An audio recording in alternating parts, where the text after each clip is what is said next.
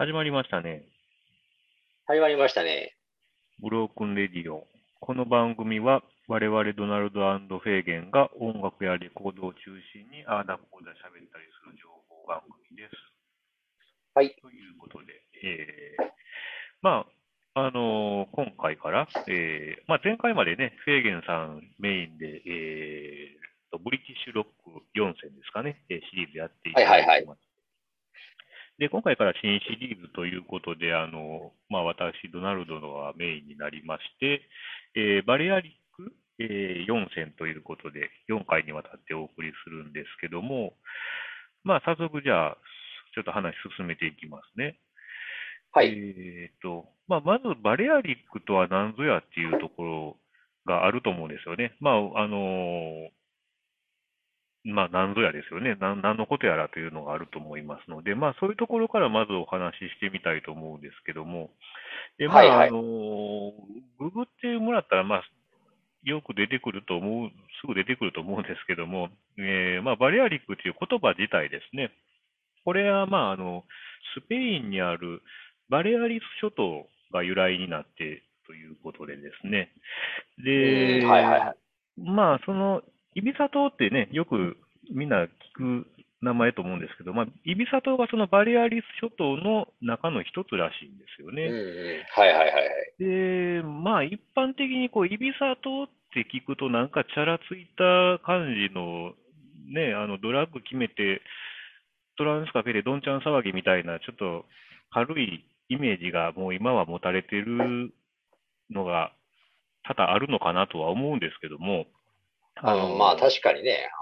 なんかね、あの、ちょっと、うん、まあ、チャラ、チャラついたっていう、まあなんかね、あの、うん、まあだから、あれじゃないの？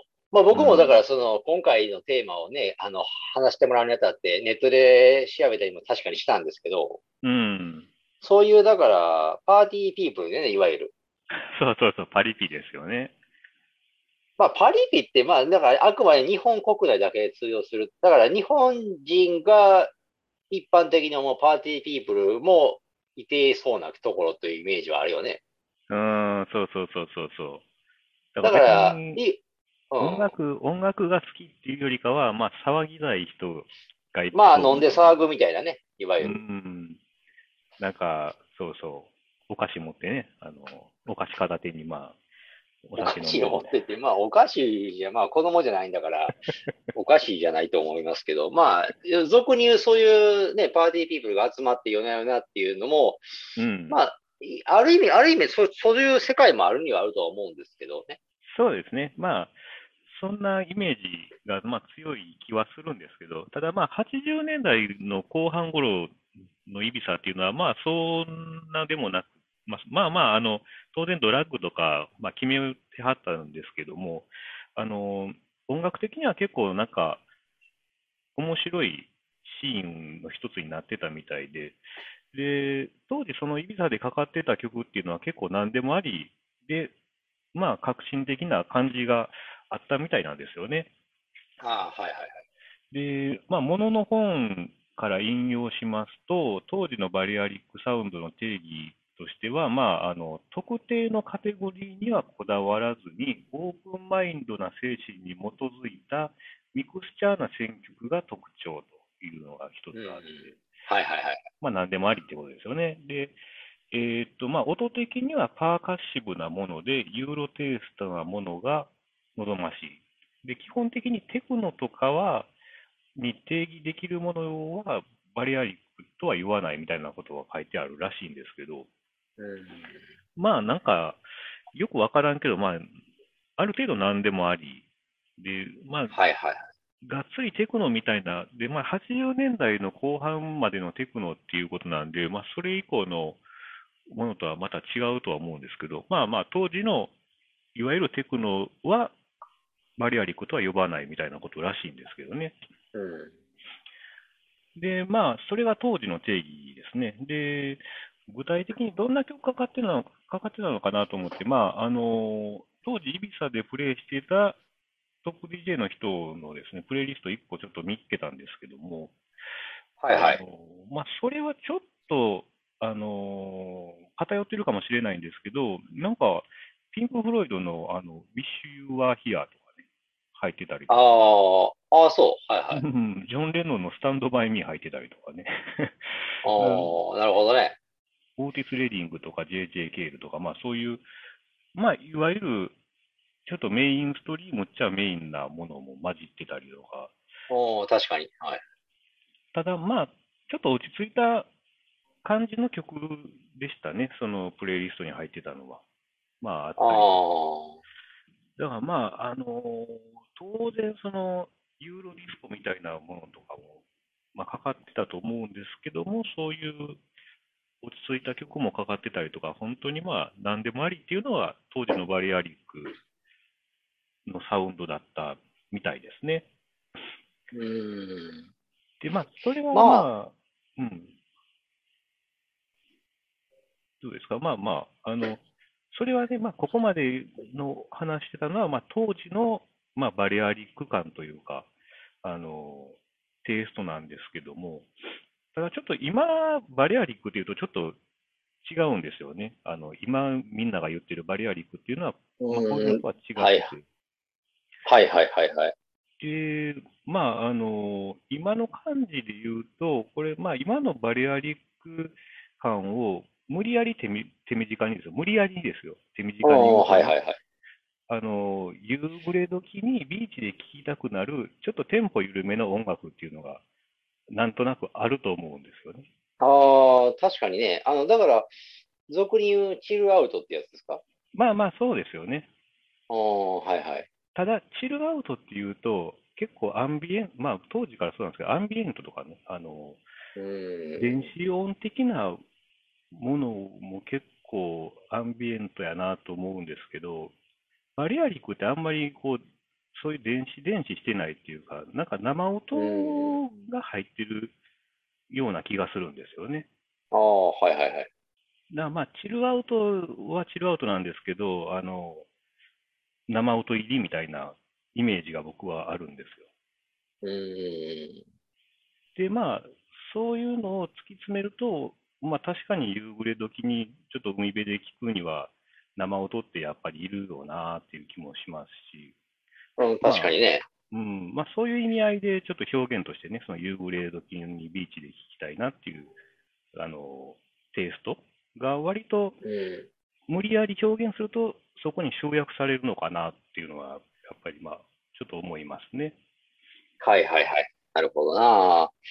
まあ僕なんかもそうやな、そういうふうに感じたし、うん。やっぱあれですよね、その、バレアリックっていう言葉が、音楽好きの中では今、今でこそその定着はしてるけど、定着する前というかね、うんうんやっぱ定着する前にそのピンクウールでジョン・レノンがかかってたと思うんですよね。うん。うんうんで、それが、だから、いや俗に言う、ほら、あの、ディスコっていうか、なんかハウスとかガラージとかあるじゃないですか、ジャンルうん。で。うんうん音楽のジャンルでね。うんそういうガラージとかも、うんあのー結構、えー当時の DJ がどんなんかけとったんやっていう話になった時に、意外とダンサブルな曲じゃなかったりとかね。ああ、今のダンスミュージックのなんか物差しではあんまりかからないようなものとかもかけてたというか。まあそうかもしれないですね。うん、やっぱりそういう、なんか物事の始まりって結構そういうもんが多いのかなと思って、それがだんだんとまあ流行ってきたっていうか、まあ成功してきて、うん、あの、型、型が出来上がるというかね。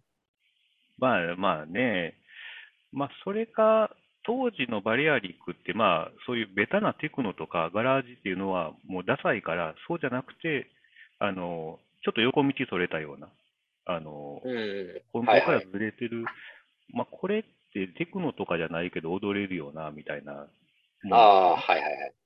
そういう、ねまあまあ、洒落た選曲というか、そういうのがメインであったと思うんですけど、だから別にビーチ、ビーチでき、夕暮れ時にビーチで聴くっていう感じじゃないものも、まああったと思うんですけど、いろいろごちゃ混ぜであったと思うんですけど、なんか最近は、それがまあ、なんか、チルアウト寄りに振ってるなっていう感じはありますね。ああまあ、だからそれは、うん、あれやろうな。その、やっぱりそういうふうによ寄せてるというか、そうそう、やっぱり、まあ誤解ではないけど、まあ、あれでしょうね。そういうイメージがついていったんでしょうね。そうそうそうそう、だか、ら、ものとはね、もともとのバリアリックとは、まあ、意味合いが、テイストがまあ全然違うものに寄ってきて、今、まあ、流行ってるっていうかね、まあ、今のバリアリック。まあ、流行ってるというか、まあ、流行どうなんでしょうね。流行ってると言っても、こんな、まあ、このバリアリックっていう言葉も、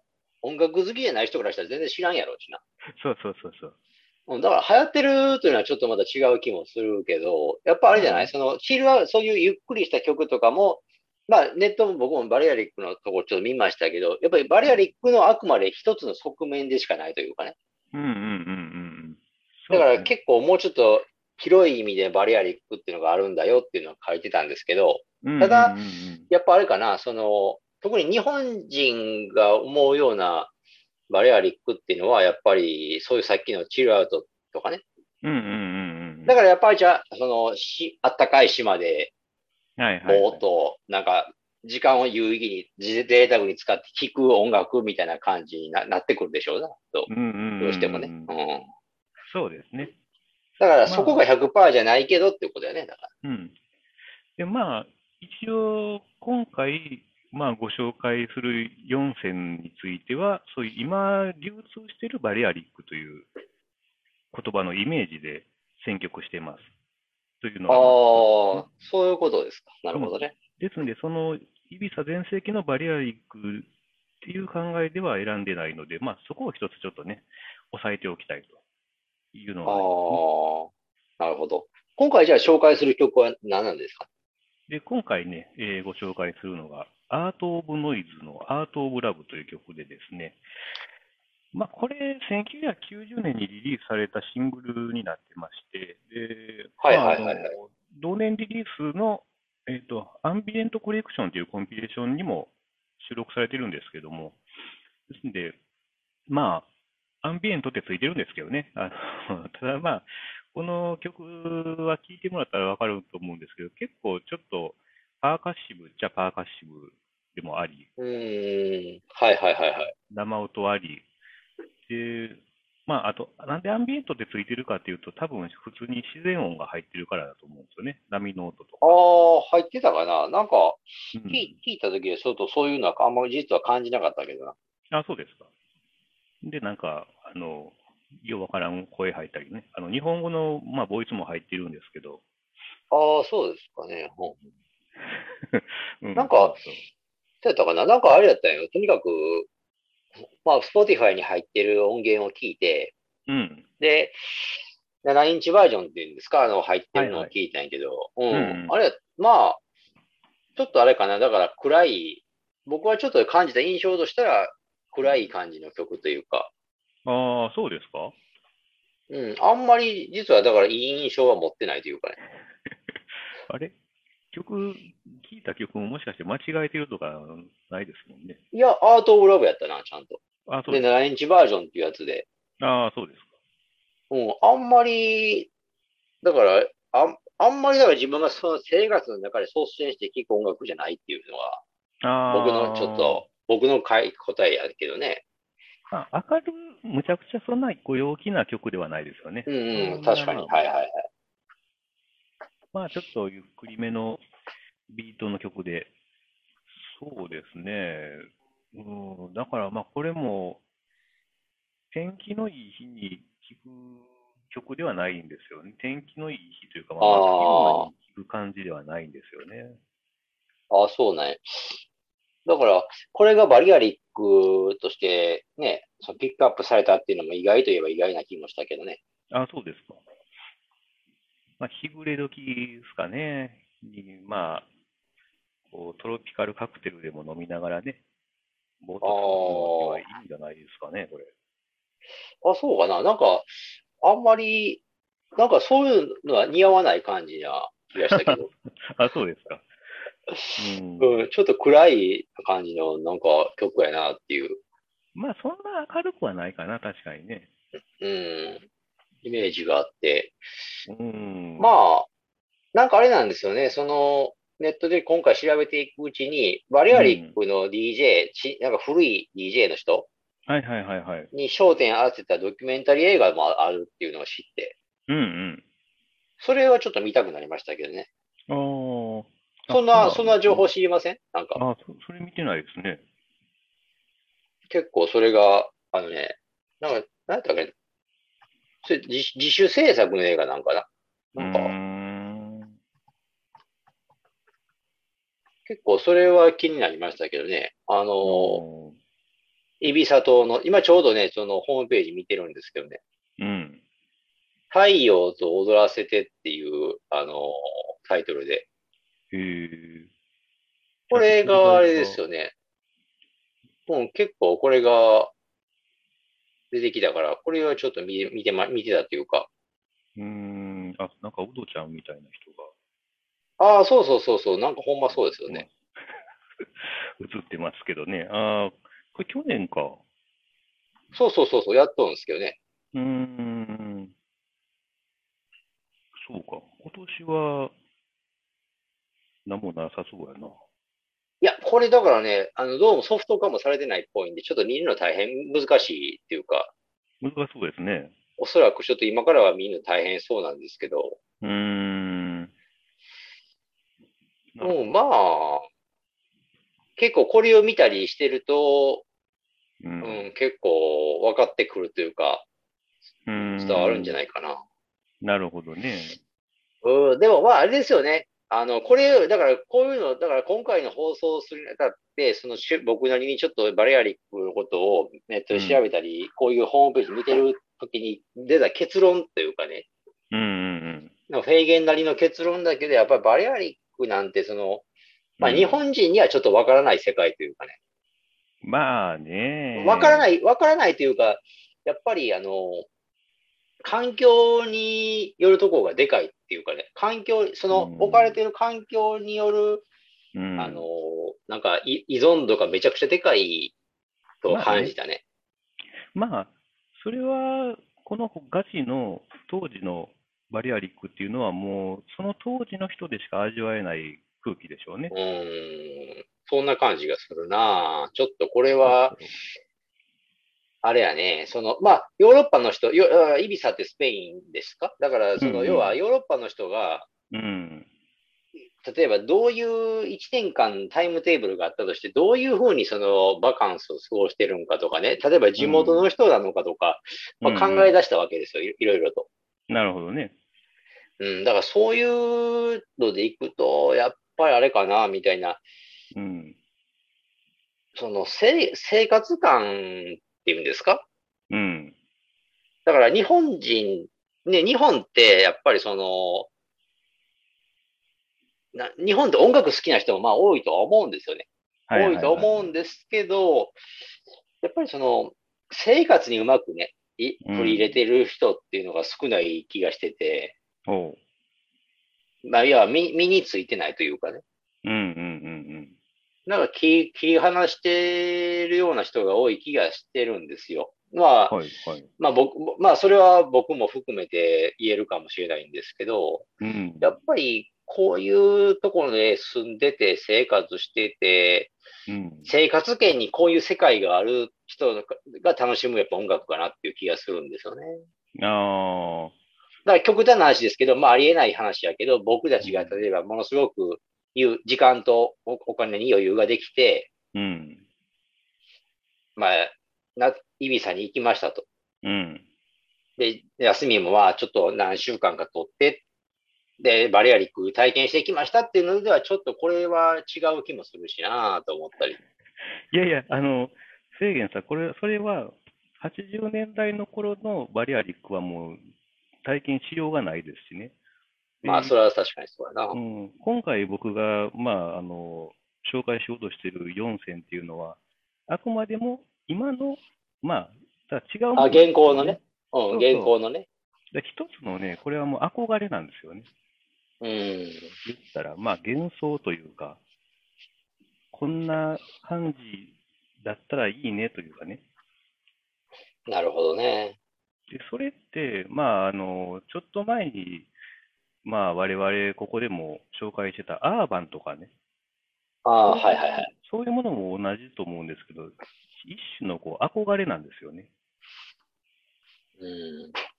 80年代のあの、まあ、バブル期ですかね。バブル期を、に対する同型というか、憧れを持って結構聞いてた部分があると思うんですよ。アーバンに関しても。まあ、はいはいはい AOR も、AOR もそうですよね。なんか、小粋な大人が聴く音楽みたいなね、感じで。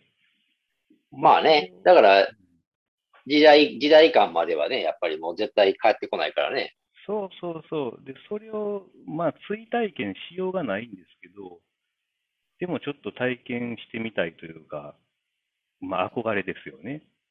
うん。そうそう。だそういう意味で、まあ、バリアリングっていうのもちょっと僕は楽しんでますね。うんそうそうそうそう。いやーなかなか、うん。やっぱあれやな、この、まあ、うん、生活がね、やっぱりまあ、まあ、現行、現行のバリアリックにしても、例えばこの映画の太陽と踊らせてか、これ、この、これも実際撮影されたのも最近近年でしょうし、うんうんまあ言うたら現行のね、バリアリックを追ってる映画だとは思うんですけど、うん。うん。まあそれにしたってっていう感じかな。やっぱり、うーん、環境がでかいなっていう感じするな。そうそう。まあ、それはそうですよ。あうの、ーその環境を、まあ、に憧れてるっていうかね。ああ、確かにね。うん。いや、それは、バリアリックは絶対にそういう場所で聞かなあかんっていう聞き方ってちょっと、それも僕はちょっとよくわからないですしね。うーん。まあそんなもんでしょう。それ言い出すとロックも、それはもうウッドストックでやなとかいうね、親父とかまあねまあ出てくるでしょうしね。うん、確かに。そうそうそうそう。だからまあこれを酒飲みながらね、まあ家ででもまあ聞くと。で、まあチルアウまあねトするよと。うん。まあそういう時に聞く音楽ですかね。で、まあ、あわよくば海でかけてみたいですね。ああ、まあ確かに。うーん。まあ、このコロナのね、今の現状ではなかなか難しいんですけど、ちょっと今年の夏とかね、以降にはなんかそういうイベントができたらいいなっていう、まあ、思いを込めつつね、やっていきたいなと思ああ、確かにね。うん、なかなかやっぱりコロナ、コロナって特にまあ、どうなんでしょうね。お、アメリカ、最近のニュースで言うとアメリカがなんかマスクの義務化を取ったとかいうニュース聞いたことないですか？うんうんうん。まあ、なんかもうマスクは別に、うん、つけんでええとかね。うん、やってますよね。まあでもあれかな、日本国内に限って言えばね、ちょっとまだまだというか。うん。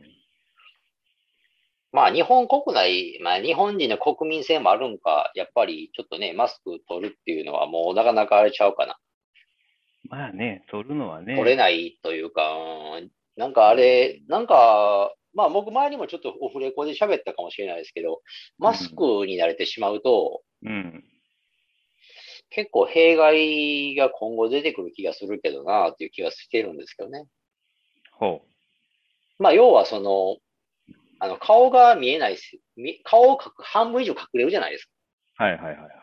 はっきり言ってしまうとね。うん。だその辺でちょっと結構その、い印象ってだいぶ変わるからね、やっぱり。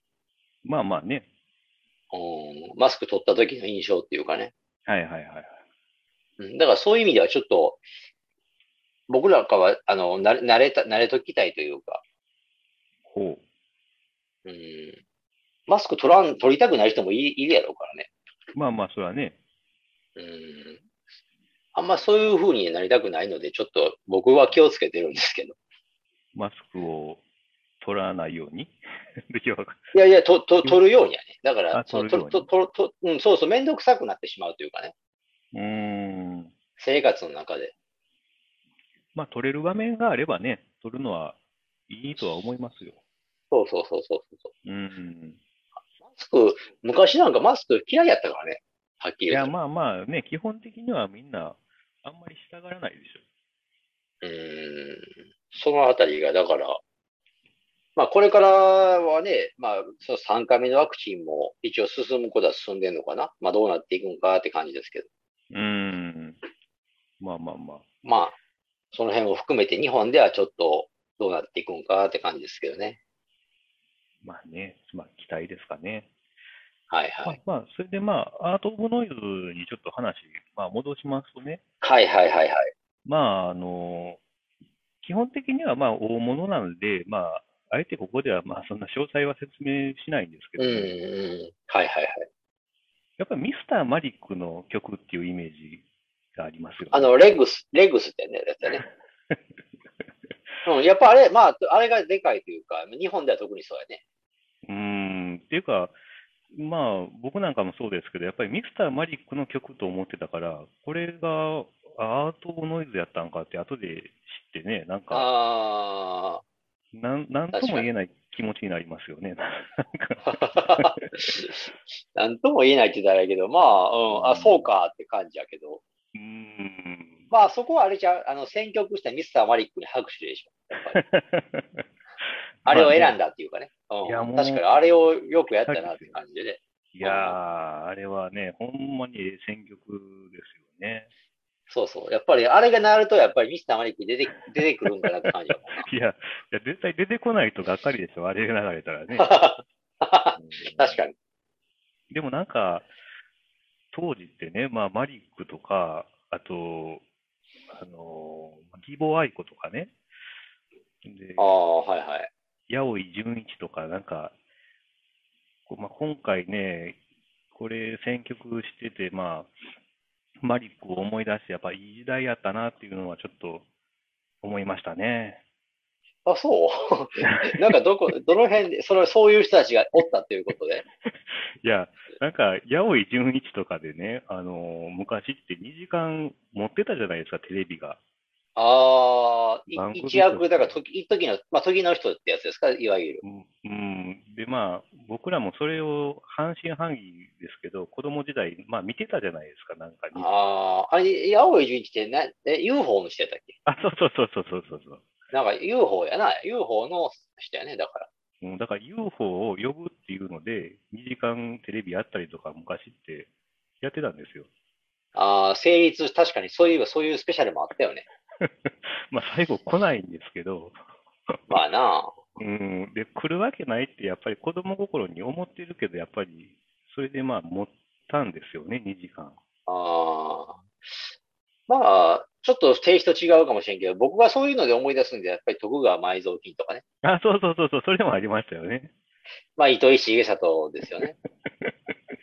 だから僕ら世代の人ってあれかな、まあ、糸井重里って言ったらコピーライターでしょ、あの人本業は。まあ、もともとはね。でもど、どっちか言ったら、徳川埋蔵金の人ってイメージの方が、コピーライターって思うのはもっと上の世代の人っていう。まあそうですよね。80年代がそうでしたよね。うーん。だからそういう感じかな。確かにそういううさうさんくさいというか、うん。まあ、うさんくさい、どどうなんかな？まあ、まあ、そんな見てなかったけどね。でも、うん、確かにそういうので成立してた時期があったよね。確かに、番組がね。まあ、オカルトとかね、なんか、ああ、確かに。超超常現象ですかね。あとね、まあ、うん。ざっくりとまとめると。はいはい。今はもうね、そういう番組も、まあ、あっても見ないと思うんですけど、いやー、だから、あまあまあ、ちょっと話ね、あの、バレリックはそれ確かにそれちゃうんだけど、テレビって、ち地地上波のテレビっていうのは本当に見てないよね。本当に見てない。でもま今の、あ、仕事、うん。うん今のゴールデンタイムとかって、なんか、同じようなことじゃないですか。クイズ番組とか、なんか脳トレみたいなものとか、ああ、そうやろうね。うんあ。となんか、このレストランでトップ10のやつを食べ、食うん、とはいはい。だから、な、何やろう、そういう、その、結局はさ、まあ、こんなこと言ったら身も蓋もないんか知らんけど、うんあのーまあ、どっかのき、まあ、ステルスマーケ、マーケティング、ステマっていうんですか？はいはいはい。あんなステマだらけやろうって思う思ってまうしね、はっきり言ってしまう。まあまあね。いや、だからね、一時変やなと思っなんか、なんかど、ある、ある番組が、その、どっかの企業とかどっかの店行って、うん順位をつけたりするじゃん。はいはいはい。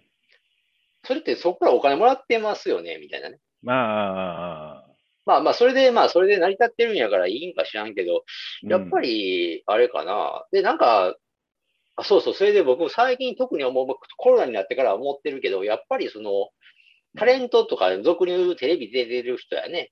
うん。やっぱりあれちゃうかな。ふわふわしてるやん、はっきり言ったら。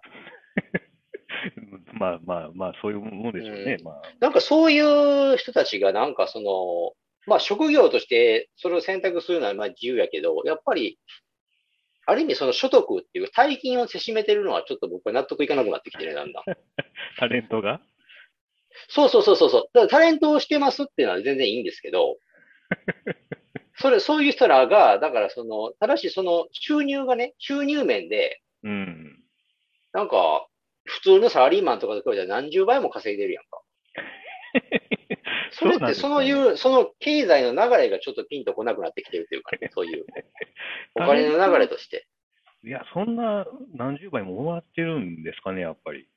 まあ、それは、あそれはまあ人によるんかもしれない。ピンキリかもしれませんけど、うーん。だからあれちゃう、その、まあタレントであったり、YouTuber であったりとか、YouTuber とかもその、やるのはもう自由っていうか、はっきり止め、言われる筋合いもお互いないと思うんやけど、ただやっぱり。りその稼稼げる人がピックアップされたりすると、うん。なんでこの人にそんなにお金が集まるんやろっていうのを考えてしまうというかね。それはまあ、やっかみ半分はあるでしょうけどね。やっかみというか、でもやっぱり、明らかにでもやっぱり良くはないと思うけどな。あそうですか。うん、そういうのがい、そういう人の一挙一投足がまたニュースになったりして、まあね。まあ批判されたり叩かれたり、まあ持ち上げられたりいろいろしてるわけなんやけど、まあ、YouTube ってやっぱり若年層がね、メインターゲットなんで、僕らおじさんがまあ、ね、考える物差しとはもう全然違うでしょうし。まあね、うん、それはもう世代間のズレですよ。確かに。理解はできるわけがないっていうかね。うん。でもまあ、そのね、YouTuber もそれは今稼いどかないと、あっという間にね、無一文になる可能性も、まあ無収入というかね、なる可能性も高いじゃないですか。まあね。うーん。だから、そういう、うん、その辺がだからそうで、だから、堅実な YouTuber っていうかね、もうちょっとだからなんか、その、まあ、堅実な YouTuber っていうのもなんか、あれやな、うまく言えないけど、い すごい矛盾してますよね。や、だから、だから、今矛盾してるというかね、YouTuber っていうのが、だからそういうふうに、その、当てれば儲かるみたいな風に流れになってるのが、ちょっともう一つピンとこないというかね。ああ。やるのは自由でいいんやけど、楽しくやってりゃいいんやろうけど、やっぱりうんお金とかがものすごく集まる流れが良くないよなって思ってるだけで、僕は。あ、そうですか。うん。まあ結局は宣伝になるから、みたいな広告塔になるからっていうことでお金とか物が集まってくるんやろうけど、けまあ、だからエンターテイメント業界がもうそうなってますよね。テレビ離れからま YouTube に行ってますから、あ、ああな、なってるな、確かに。要は昔の、まあ、タレントとかお笑い芸人っていうのが、今はもう YouTuber になってきてるわけでしああ、確かに。ょ。うーん。まあね。ちょまあ何の話かよくわかりませんけども。まあそのあたりをな、含めて。まあ今回から4回はちょっとバレアリック語るということで。そうですね。で、まあ、バリアリック語りながら、まあ、こんな感じで、ちょっと世間話も 増えてくるかもしれないですけどもね。入れるということですか。はいはい。そうですね。はい。まあ、そんな感じですので、えーこれかはいら残り3回ですかね。よろしくお願いしますという。はい、お願いします。はい。えーそれでは、えー今回ご紹介した曲は番組のブログにて確認できます。えーアルファベットでブロークンレディオ、ドナルドとググっていただければ、えー、大体一番上に出てきますので、気になった方はぜひチェックしてみてください。で、あと、ツイッターやってます。アカウント名はすべて小文字で、ブロークンレディオアンダーバー JP となってます。フォロー、リプライ、メッセージなどよろしくお願いします。はい。で、フェーゲンだけですが、インスタグラムをやっております。えっ、と、まあ、レコードジャケットを中心に上げアップしてますので、よろしくお願いします。え ID は HK の774111です。よろしくお願いします。はい、えーそれではそういうことで、えードナルドでした。はい、フェイゲンでした。